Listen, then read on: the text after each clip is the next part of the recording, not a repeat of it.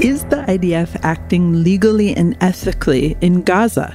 We at the Times of Israel recently held an hour long webinar on this topic for our Times of Israel community with Professor Amichai Cohen of the Israel Democracy Institute. Cohen is a recognized expert in the international law of armed conflict, national security law, and civil military relations.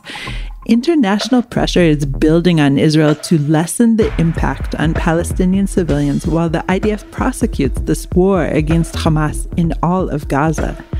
During this webinar, I, Amanda Borschel Dan, asked Cohen about the legal legitimacy of Israel's right to self defense, the international bodies that determine laws of warfare, and how to try Hamas for international war crimes. It's a long and fascinating discussion as we ask Professor Amichai Cohen what matters now.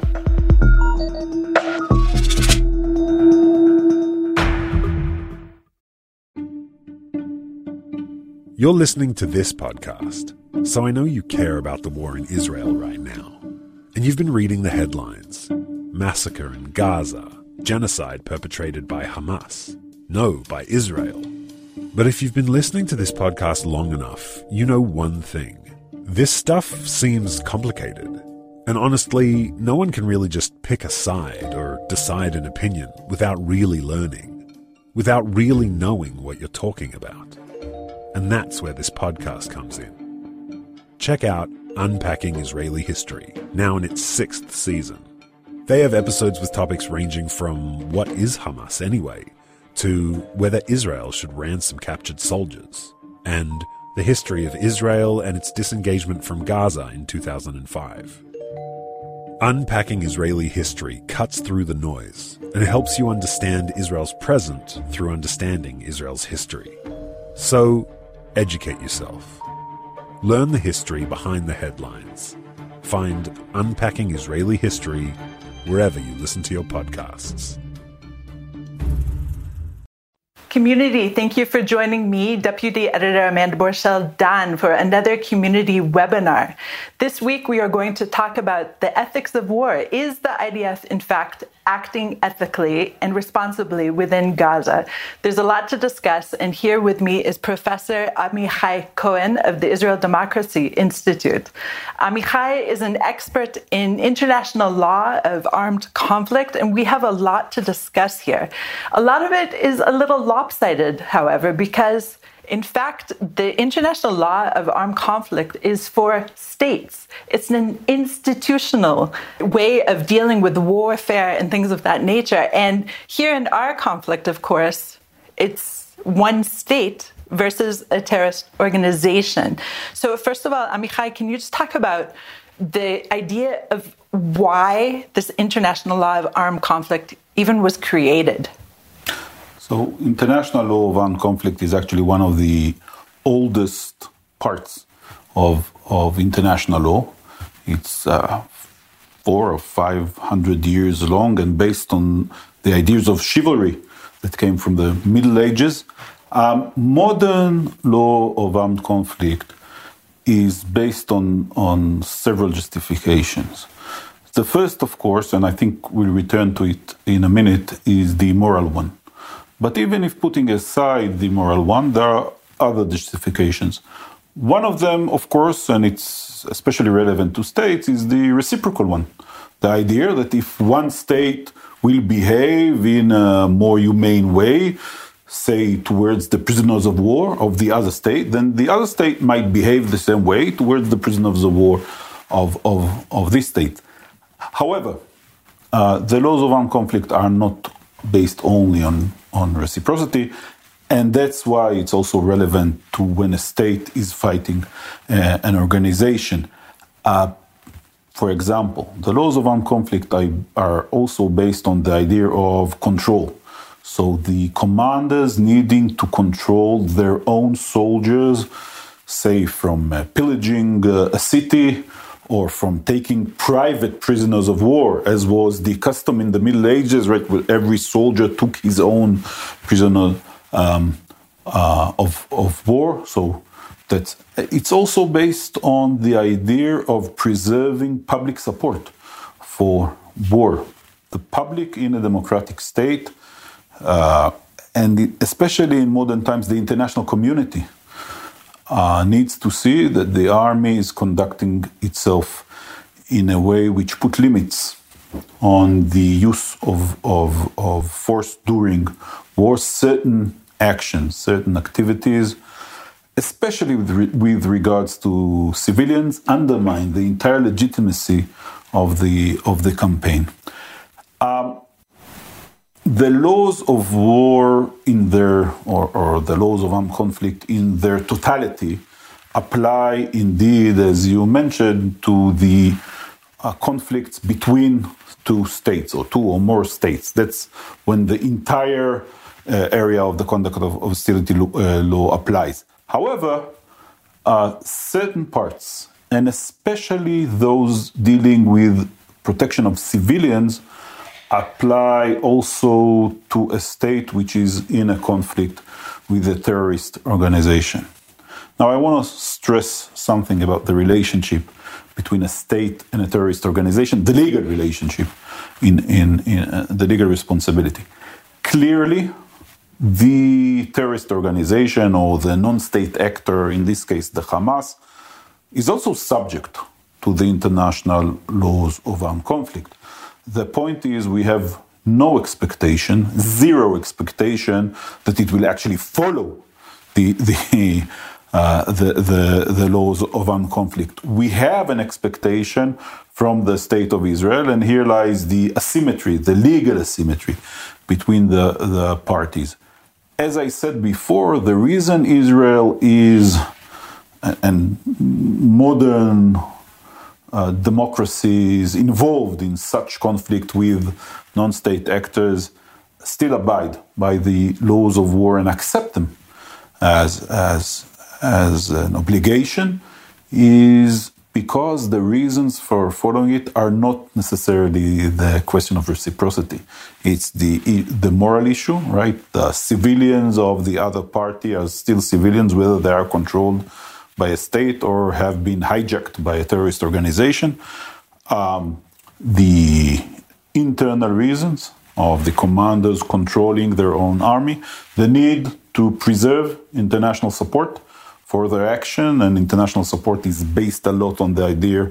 And I think this is one of the reasons we're having this conversation, is because the, the, there is an issue whether Israel is able to preserve this international support. And it's important for Israel to show that it's actually uh, following the, the international law of armed conflict uh, during this uh, current conflict in order to preserve support. One last point, and it's we have to be careful who we speak about when we speak about international law. A lot of the institutions, international institutions, are political institutions, are not legal institutions. The question of whether Israel is following or whether a, country, a state is following international law is not decided necessarily by the General Assembly of the United Nations. Uh, what Israel is looking for is the legitimacy by its Western allies, the countries, uh, the nations with which Israel has a common set of values uh, that they will support Israel's uh, uh, campaign and also support the claim that Israel is abiding by international law. Okay, so as we've made clear, we're going to be discussing Israel and the international law of armed conflict, not necessarily Hamas. Maybe towards the end, we'll talk about some of the Hamas uh, atrocities and uh, against humans, essentially.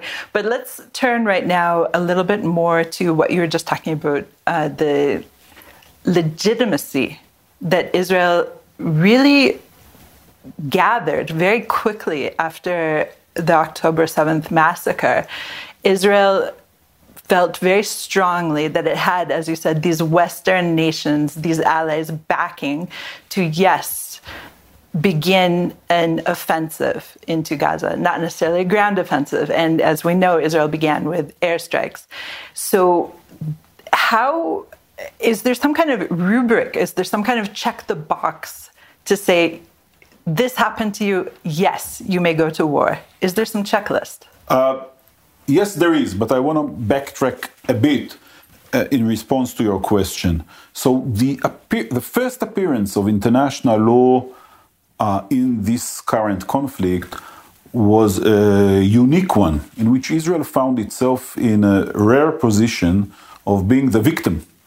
In uh, and uh, international law, I think, assisted states, uh, the public opinion around the world, to digest the atrocities that happen.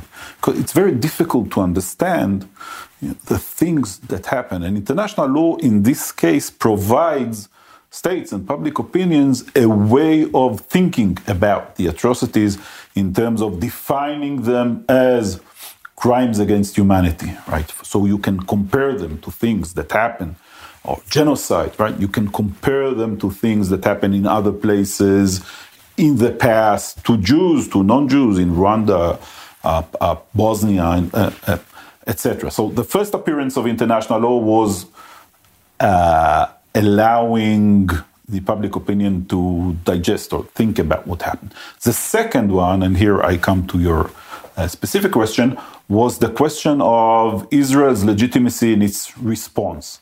So the, uh, the basic idea is the idea of self defense. Now, there is a, a, a, a legal, formal legal claim here, but once again, because it's a non state actor, it's not clear that the formal law as it is, exactly Article 51 of the Charter of the United Nations, is relevant. What, it, what is clear is the idea. I think the intuition, uh, universal intuition, that such an attack justifies response, a strong response by uh, Israel, and that the uh, goal that Israel put, um, and it's eliminating not the Hamas, but eliminating the uh, governmental capabilities of the Hamas is a legitimate one, and that Israel can use force in order to, to do it. It's important to, to that self defense is not necessarily using the same force that was applied to you. So if 1,200 uh, Israelis and others were killed in the initial terrorist attack, it doesn't mean that Israel is limited in some way to killing only 12. Or, never mind, we, we don't want to go into these, uh, what Israel is supposed to do. It's the elimination of the threat. That's the idea of self defense. Israel is allowed to use in self defense the force that will eliminate this the threat and in this sense Israel can take into account not only the specific attacks of October 7th, but also the 16 years in which Israelis have gone to, to shelters and the current attacks that are still going on. So, although Israel is on the offensive, just an hour before we started this conversation, people in Rishon LeZion and in, in uh, I think, in Bat Yam went into shelters and there were people hurt in, in, uh, in Ashkelon, I think to, just today from missiles. So the idea is the elimination of the threat is a legitimate goal by uh, a state, and the force that can be used is the force that's required to eliminate the, the threat. The problem, of course, with Hamas, as everyone knows by now, is that there's no Hamas headquarters and that's where everyone is. No, every building, under every building, there is a potential Hamas mini headquarters. All the tunnels are underground, and that's where we, we assume that most of the Hamas operatives are popping out to shoot at soldiers all the time, etc., etc. And so the question then becomes the question of what is the IDF's responsibility to the Gazan civilians. And there are, of course, civilians who are innocent, who have nothing to do with Hamas. Gaza is, of course, a police state. They have no real rights or ability to overthrow this government, at least that we've seen so far in these 16 years, of, as you've described. So, what is Israel or the IDF's responsibility here? So here we come to the third appearance of, of international law, and it's the international law of, of armed conflict. And um, the, as I said before, uh, uh, Israel uh, stresses and declares its obligation to the international law of armed conflict, conflict with regards to its uh, conflict, current conflict with Hamas. And if we try to break it, da- break it down, there are actually three principles that uh, guide the attacking army when attacking uh, in, in areas in which there are militants or terrorists and civilians together. The first is distinction. So the attacking party needs to make a distinction between the targets, which are military targets or militants, and civilians. It does not mean that civilians will not be hurt. It means that the attacking party will direct its attacks towards the militants or the, the, the military targets. The second principle is the principle of proportionality. When attacking a military target in which the attacking party knows in advance that civilians are in the vicinity of the, of the target, the attacking party will not attack if uh, in a specific operation, not the general campaign. In the specific operation, uh, the attacking party will not attack if the collateral damage to civilians will be excessive in comparison to the military advantage gained by the attack. So think about, uh, you know, a specific uh, um, a, a, a post of the Hamas in which there is a person of the Hamas which stands there and directs uh, traffic or phones and, and gives warning about. And it's located within a building in which there are hundreds of civilians. If this person is not or, or, eliminating this Hamas militant, which is a legitimate target because he's there and he is warning other Hamas operatives that the IDF is coming if eliminating him will cause a thousand people, civilians, to die, this seems at first sight, of course, we're not going into details, that this is excessive. On the other hand, if there is a Hamas car moving with Hamas high command in a street, and there are people next to it, and shooting at this car might and will cause the death of the Hamas high command and also the death of two or three civilians around it, this is certainly proportional. This is allowed and legitimate. There's no question. The question are the gray areas. We have a lot of gray areas. And the gray areas, the, the main problem is that the Hamas has turned the entire Gaza city to a massive human shield. They built their as you said, the tunnels, and they built their headquarters all within uh, the city and under the protection of a million people. What do you do then? And here we come to the third principle, and it's a principle of precaution.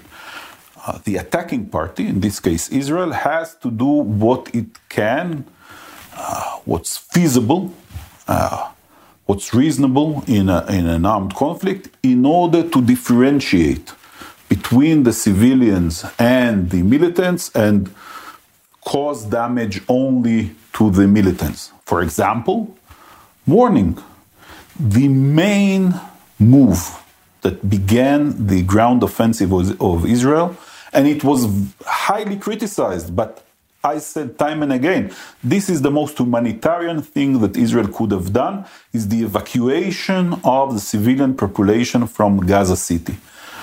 Whatever the suffering that was caused by this evacuation, we can go later if you want into the details of evacuation, but whatever suffering that was caused by this evacuation is minuscule, is nothing uh, in comparison to what would have happened if Israel uh, had attacked when the civilians were still in the city, the numbers we are talking about now would have been nothing in comparison to, to the, the number we, we could have seen if the civilians were not evacuated. So the main humanitarian move, and I truly believe this was, was a, a fulfillment of uh, the obligation. There was nothing else Israel could have done, was the evacuation of civilians. And we saw that the Hamas tried to avoid, to prevent this uh, evacuation, they shot at their at the Palestinians trying to evacuate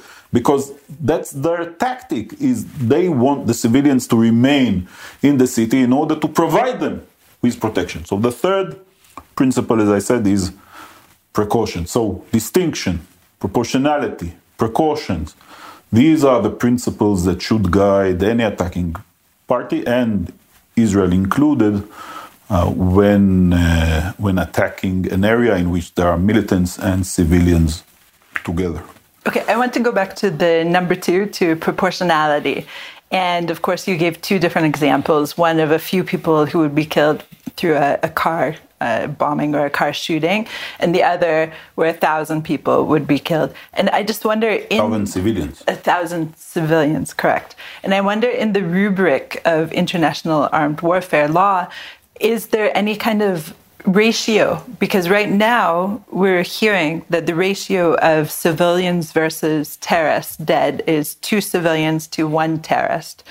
And is that acceptable in the rubric of international law?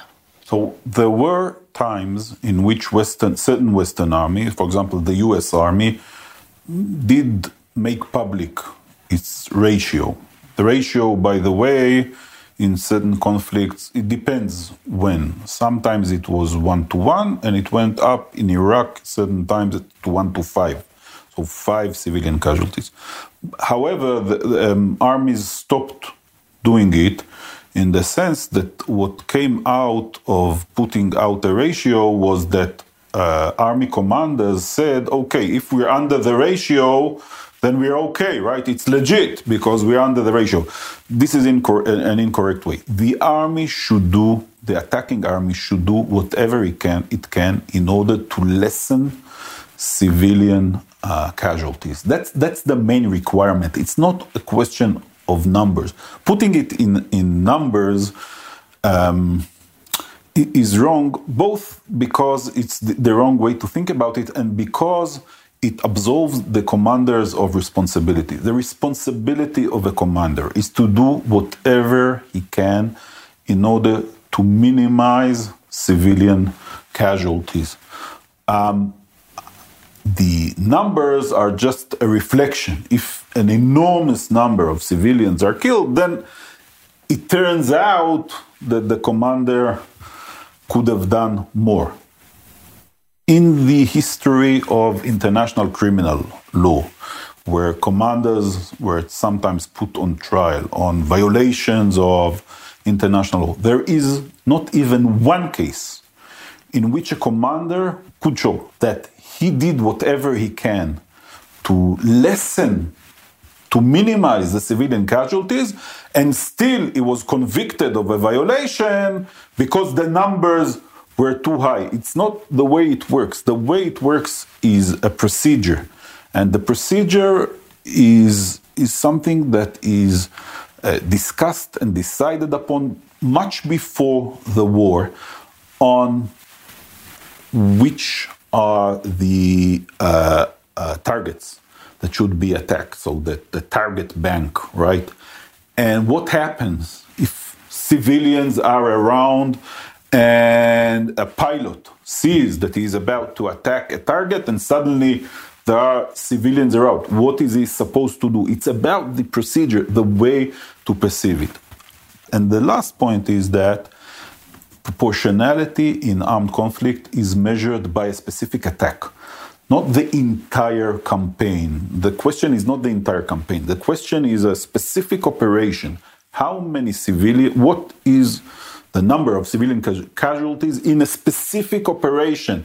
The entire campaign might be uh, reflecting the fact that maybe a state did not pay enough attention to civilians. But if if you want to ask the question whether it was legal or illegal, it's an about it's about a specific operation That's really interesting, actually. And every operation has his own commander, of course. And what you're describing is essentially preparation that needs to be uh, well grounded. Everyone needs to be entrenched with what are the rules, what, how can you play this out.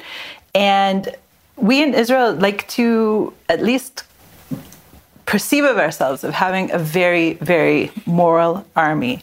And I wonder, slightly off topic, if there's anything in the Jewish tradition that influences how we in Israel teach our young commanders, our young captains, our young lieutenants how to uphold the, the laws of armed warfare? So I'll say uh, uh, three things about uh, Jewish tradition. First is that Jewish tradition, as opposed to other Western countries, lacks 2,000 years, 2,000 year of history of warfare in the middle, in which Jews had no army.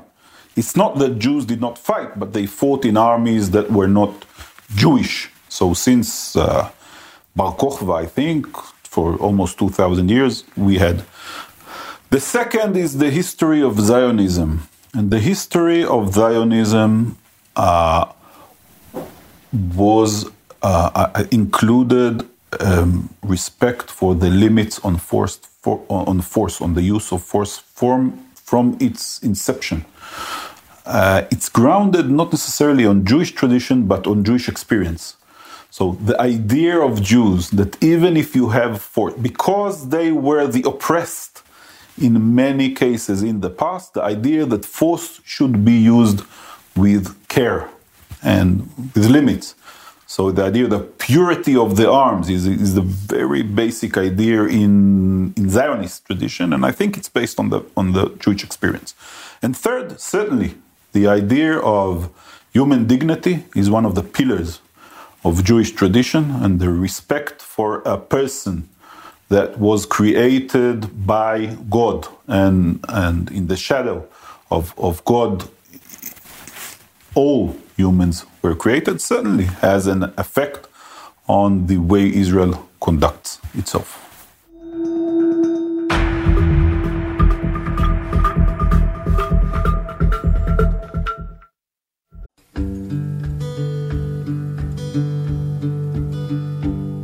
The surge in anti Semitism since the October 7th attacks has changed the Jewish community's relationship with a slew of social and political issues. In the newest episode of The Glue, Jewish Federations of North America President and CEO Eric Fingerhut talks to Congressman Richie Torres, who has proved to be a pro Israel bridge builder about everything from DEI to social media. Their conversation is fascinating. Listen to it and subscribe to The Glue with Eric Fingerhut wherever you get your podcasts.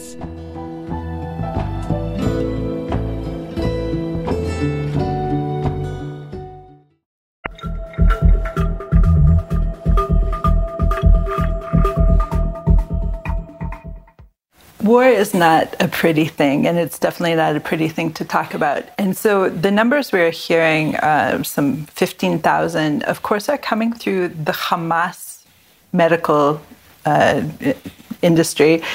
How do you feel that these numbers are affecting Israelis? Because around the world, people are saying 15,000, where will it stop? And should these numbers actually influence the decision making of the army? So, the question you asked is combined of a legal question and an ethical, political, moral, what have you, uh, question. But I'll try to differentiate a bit. So, as you said, first of all, we don't know the exact numbers and the numbers that come out, specifically because the Hamas, even if we believe the numbers, the Hamas refuses to differentiate in these numbers between militants and uh, terrorists and civilians. So, you said that there are claims that it's a two to one ratio, but actually, we don't know enough. Even when we speak about children, the numbers are not clear because in order to understand so what is the definition of a child right so the hamas does not follow the law that uh, children under the age of 18 should not be enlisted to the army. This is Israel follows this, but I, once so we we have to understand what what the numbers are, are here before we we make a decision. Second, as I said, legally, uh, the question of the cumulative civilian casualties is not the major legal question. The major legal question are the civilian casualties in a specific attack. However, it's clear that a large number of civilian casualties, and here it's not only the civilian casualties, it's also the pictures from Gaza City that's complete, almost completely destroyed, or certain parts of it are destroyed. And once again, it it's justified legally because many of these buildings were used either as military posts or are above tunnels that when you um, destroy the tunnel, then the, the, the, the buildings fall. Um,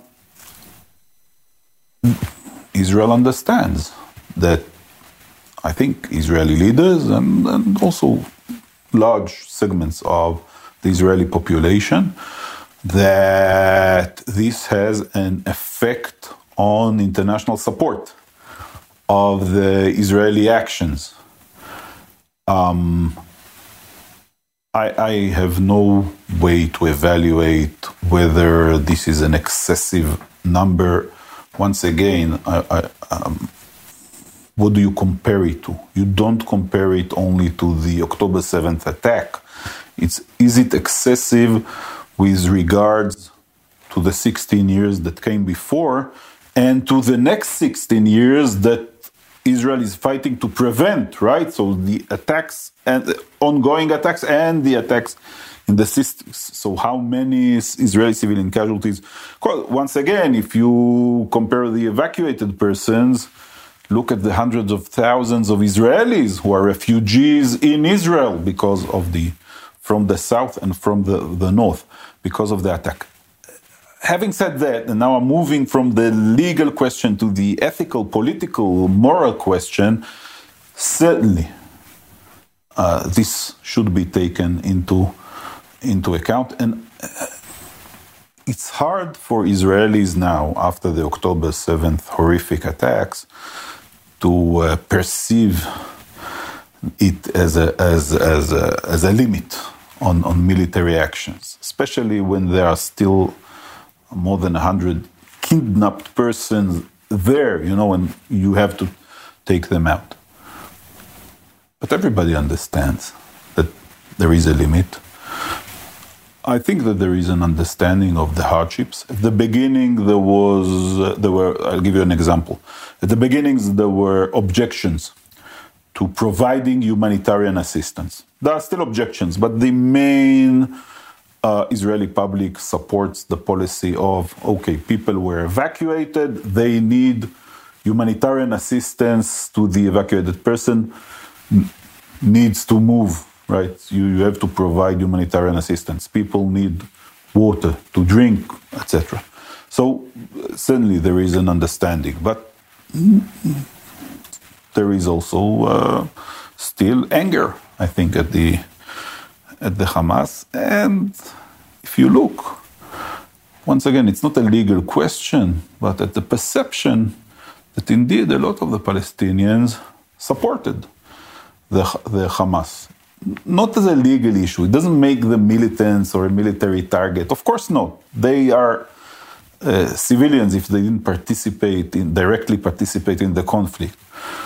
But feeling sorry, empathy towards people who supported the Hamas is difficult now in Israel, and I think it's understandable. At the beginning, we discussed how Israel drew the legitimacy of the war, and a lot of it was because of the support of the Western allies. And if the Western allies are slowly, slowly, such as France, for instance, there was an interesting comment from Macron recently, if they're starting to withdraw their support, is there a state or a chance in which the war will be shut down? There is a body that can shut down the war, is there not?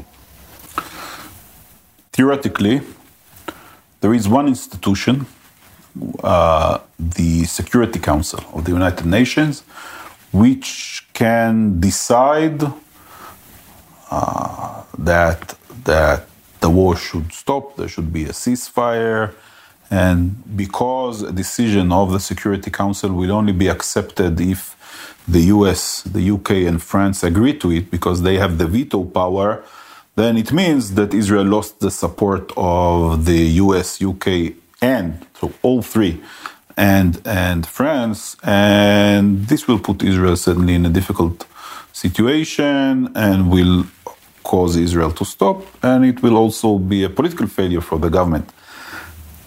Because everybody understands that this will mean a fa- political failure of the government, I believe that both Israel and the US and the UK and the France will do everything that they can in order not to get to the point in which the UN Security Council will uh, uh, uh, decide to order um, Israel to stop its its attack. There will be some negotiations, and we see that, especially the U.S., there is there are, um, there is an ongoing discussion. There were leaks that Blinken was here and he warned, and we also see that the ongoing as we are uh, speaking now. Um, the ground offensive is moving towards the southern part of the Gaza Strip, and we can already see that Israel um, is much more precise in the way in the whereabouts it directs its attack, and I think it's a result of the understanding, you know, that this okay in the northern part, Gaza City, there was no other way to fight this war, but because this the Gaza, the entire Gaza City was actually a fortress, but in the south, uh, Israel is more flexible and is also will will limit the way it attacks and direct it, target it, I think, towards uh, more specific locations. And of course, there's a larger warning system now with this interactive map that the IDF has put out and, and to tell the citizens, the civilians, where to move to. We have a lot of checks and balances within ourselves that are not the external rubric of international warfare. And uh, of course, some of that can be civilian law, the, the High Court of Justice for sure, and, and within the army itself. So, could you talk about how the army itself is trying to make yes. everything is ethical? So, as I said, the main reason for following, or an important, a very important reason, certainly in Israel, for following the limitations that the laws of armed conflict put on the attacking party are not the external ones it's internally the professionalism and morality of an institution, an army that does, does not want to behave in a way in which militias, militias behave. It's, it's a professional army. Militias don't have rules. Armies have rules, ways in which they behave. And an important way, as you said, to enforce this way is an elaborate system that was developed in Israel over decades of planning in which lawyers are involved. So before an attack, uh, approval of attacks, not of a specific attack. We're not speaking about a brigade now. There is no lawyers attached to brigades, nothing that, like that. But they might be in the reserves, though there might be persons who are lawyers. We have a lot of lawyers. We're Jews. We have a lot of lawyers in Israel, right? So, but um, but no, but um, there are no um, lawyers attached as lawyers to, to brigades. But in the division level and when planning an, an attack, there are lawyers who advise, who makes the decisions are made by the commanders who advise.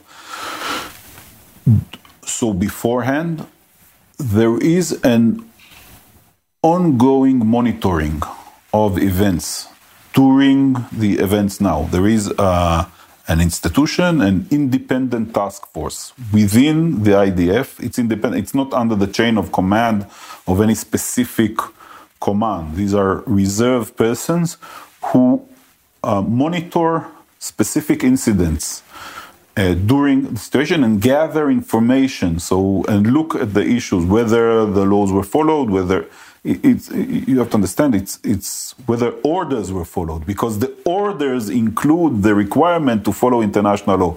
So if international law was not followed, it's a violation of a military order. It's uh, th- that's the main problem, and an, a system of investigation afterwards. Uh, if uh, uh there are suspicions or claims that are made uh, there is a system, an independent system of investigating these suspicions, uh, deviations from the laws of, of, of armed conflict. I, I want to say something about, uh, uh, in general, you said that uh, earlier that Israel is a moral is, a moral, the IDF is a moral army. At least we perceive of ourselves. Uh, sometimes yeah. Israel even says Israel's, uh, the IDF is the most moral army in, in, the world. Well, my response is that it's not a very high bar to be the most. There are violations of the laws of armed conflict in every uh, in every military campaign in the history of humanity, there were violations of, of the laws of armed conflict. There are always violations because there are hundreds of thousands of soldiers who are operating in very extreme conditions under threat to their lives. The test for an army is whether it's able to respond to these violations and in, in, in appropriate cases investigate, even indict, convict if, if needed, if required, and in this way preserve the, the uh, uh, obligation to, to the laws of armed conflict. Do you feel that Israel is under more scrutiny, that the IDF is under more scrutiny than other armies throughout the world? I would put it this way. First, first of all, certainly Israel is involved in a conflict in which it's unique in the sense everything is you know, live streamed. Both the attacks from the October 7th were literally live streamed and you know pictures are coming out every attack is scrutinized in this sense certainly but what i've seen in the past weeks and i've, I've written a little about it is that there are attempts to create a special law for Israel. So, for example, the issue of uh, claiming that the evacuation at the beginning of the campaign was illegal was a claim that was uh, first directed at Israel. So the idea that the evacuation was somehow illegal because certain issues, it's um, the claim that the entire campaign is uh, illegitimate because of the cumulative civilian casualties. It's a, it's putting it as an ethical issue is one uh, uh, way of putting it, but putting it as a legal limitation on the ability of Israel to use self-defense, this was never raised before in a, in a campaign of uh, to, to the best of my knowledge uh, in, in, in any different campaign. So in this sense, there are attempts to put up claims against Israel that are uh, uniquely.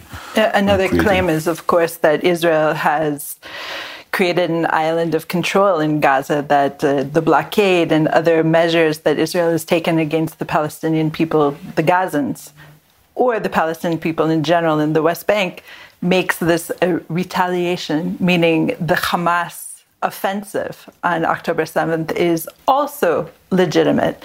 These are many, many, many in the world are claiming this. Uh, um, so we have to, one has to decide where to start. Okay, the the issue. One can start with 1921 or 1948 or 1967, somewhere we, we have to, to start. I think the basic. I, with regards to the attacks of the Hamas of Israel legally, and if I would look at it um, from the point of view of the uh, terms of the international law, it's an easy case. Not so much because of the issues you are raising, I'll, I'll uh, refer to it a bit later, but because Hamas declares clearly upfront, it has genocidal intentions. It wants to destroy the entire state of Israel. So, you know, facing this claim, certainly Israel has the right of self defense. And it keeps on saying, you know, we will attack again and again. So, you know, what can you do? Now, but I'll go back to your question because it does raise certain, certain issues, especially with regards to the issue of whether Israel is still the occupying power in the Gaza Strip. I think this is the crux of the, of the issue because there are claims in international law. It's it's a debated issue, very controversial, that uh, peoples under foreign occupation have a right to use force in order to free themselves from the foreign occupation. So, this is the claim that's been made. Israel rejects this claim on principle. Israel does not think, and also the United States does not think that there is a right to use force. But I understand that there is such a claim in, in international law. Um, but once again, the idea that the Gaza Strip is still under occupation without Israeli soldiers on the ground in the Gaza Strip prior to October 7th is something that was created for Israel. There is no other case in the history of occupation. There are close to 30 military occupations since the 19th century. In no other case has there been a claim in international law that there is an occupation without boots on the ground. This was created in order to describe the measures that Israel took, and it took it because the Hamas was was was there. Uh, looking back, it was certainly justified the measures that Israel took. There is no other case in which it was defined as occupation, resulting in saying, okay, so we have a right to uh, defend ourselves against a foreign occupation. Uh, so um, it, it's a problematic uh, claim, I think.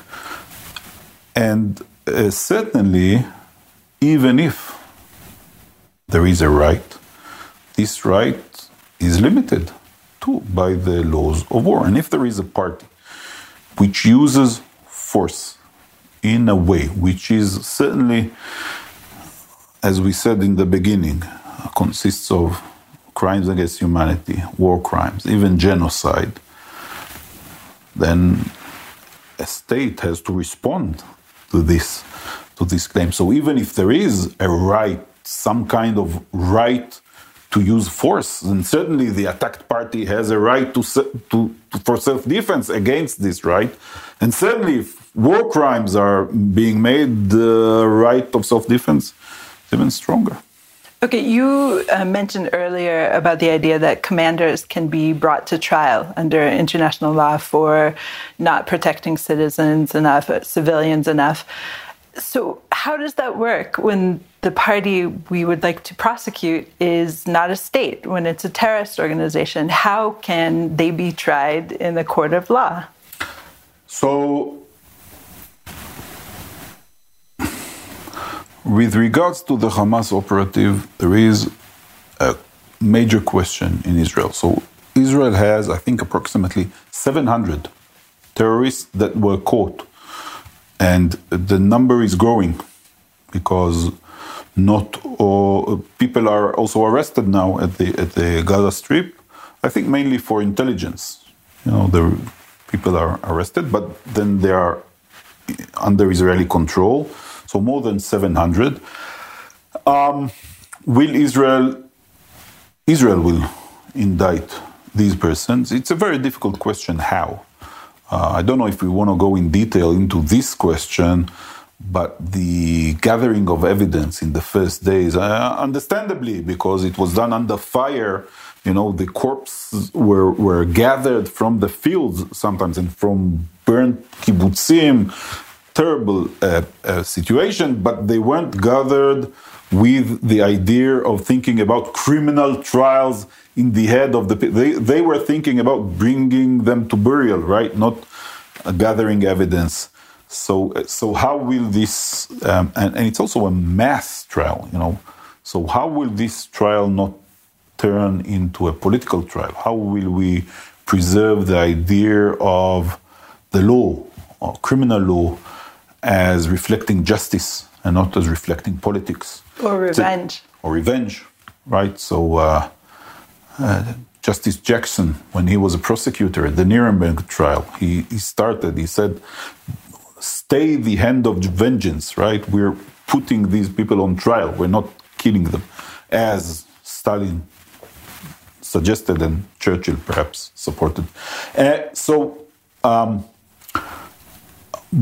so, so in this event, I think that there is also another actor here who would, I wouldn't say like, but who would be interested in prosecuting, and it's the International Criminal Court. And the prosecutor of the International Criminal Court, Karim Khan, was in the area twice actually, one in the uh, Egyptian side of, of the Gaza Strip, and uh, he just visited Israel and issued a declaration in which he said, yes, certainly it seems to uh, the International Criminal Court that Hamas committed trials that are worthy of being prosecuted. So perhaps this would be a solution if Israel will cooperate. And uh, it's, it's, a far fetch uh, that Israel will cooperate here, but perhaps. Um, if Israel doesn't cooperate, I, as I understand it, there is death penalty on the books in Israel. It's only been used notoriously once.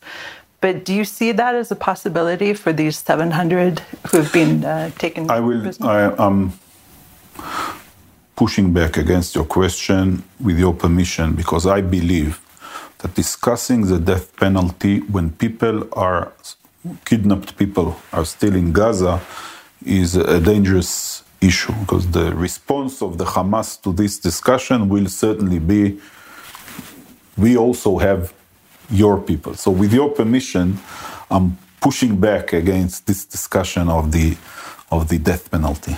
Permission granted, and obviously taking hostages is a huge criminal offense in the international court.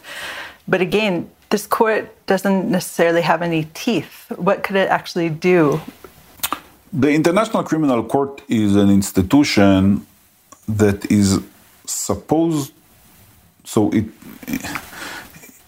it should act. It doesn't live up to what people planned, but it should act in two ways. Towards non-state actors, it should reflect the response of the entire international community to the most vicious attacks at, uh, crimes against humanity, not, not only non state states, but uh, the um, historical experience is that it puts his, its hand mostly on, on operative of non state actors, uh, not, not on. But sometimes it also has um, uh, people who acted within states in, in certain offenses.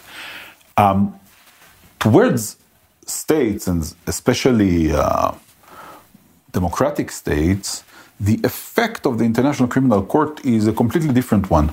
It's a way push a state to conduct its own investigation because the basic principle of the International Criminal Court is the principle of complementarity. The principle of complementarity is that the court will only intervene if the state does not uh, conduct the investigations uh, properly, is unwilling and unable to, to investigate. If a state like Israel investigates correctly, and as I said, there is a system of investigation. We have the High Court overseeing the system of, of, of, investigation. Then the International Criminal Court will not intervene.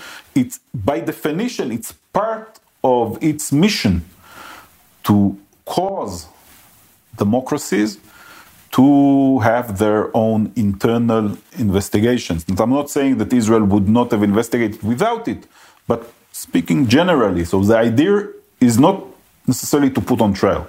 The idea is to push states uh, towards investigation. Now, of course, there is an entire controversy whether this International Criminal Court even has jurisdiction over Israel.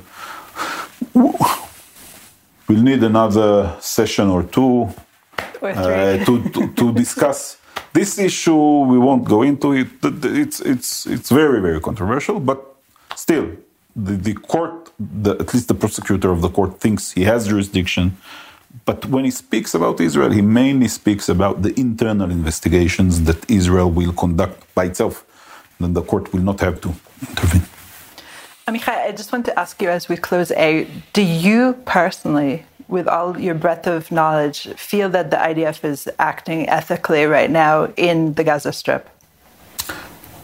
Uh, first, there was no campaign in human history in the, which there were no violations of ethics and law, as I said. Probably, possibly, there are deviations also.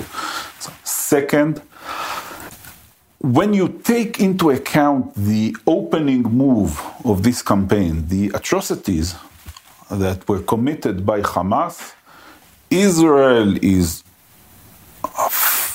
acting far better than could have been expected of any country. Compare it to any response and take into account the fact that Israel is not fighting in Afghanistan or Iraq, you know, for the US. Israel is fighting uh, several kilometers from uh, from here. You know, my son just last week came home for the first time since the beginning, since October 7th, and he went, he came home for a night and went immediately back. It's close. It's here. It's not, you know, in a different in a different country. And when thinking about it this way, I think without, you know, knowing every specific case, um, I think uh, Israel is behaving uh, definitely within comparing to what other nations have done, definitely within the realm of, of international law.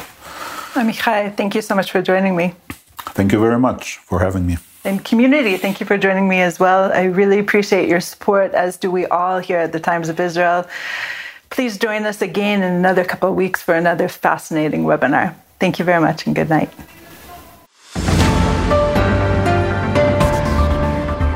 In his work, Covenant and Conversation, Rabbi Jonathan Sacks states in the human domain, there is a fundamental difference between justice and revenge. Revenge is personal, justice impersonal.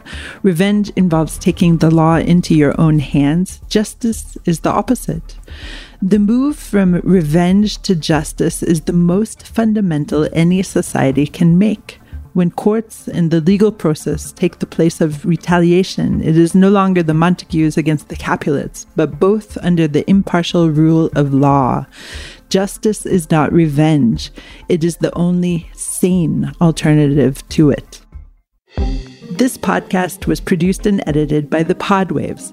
Have a comment about this or other episodes of What Matters Now? Email us at podcast at timesofisrael.com. Look for more What Matters Now episodes and subscribe wherever you find your podcasts. Until next week, Shalom.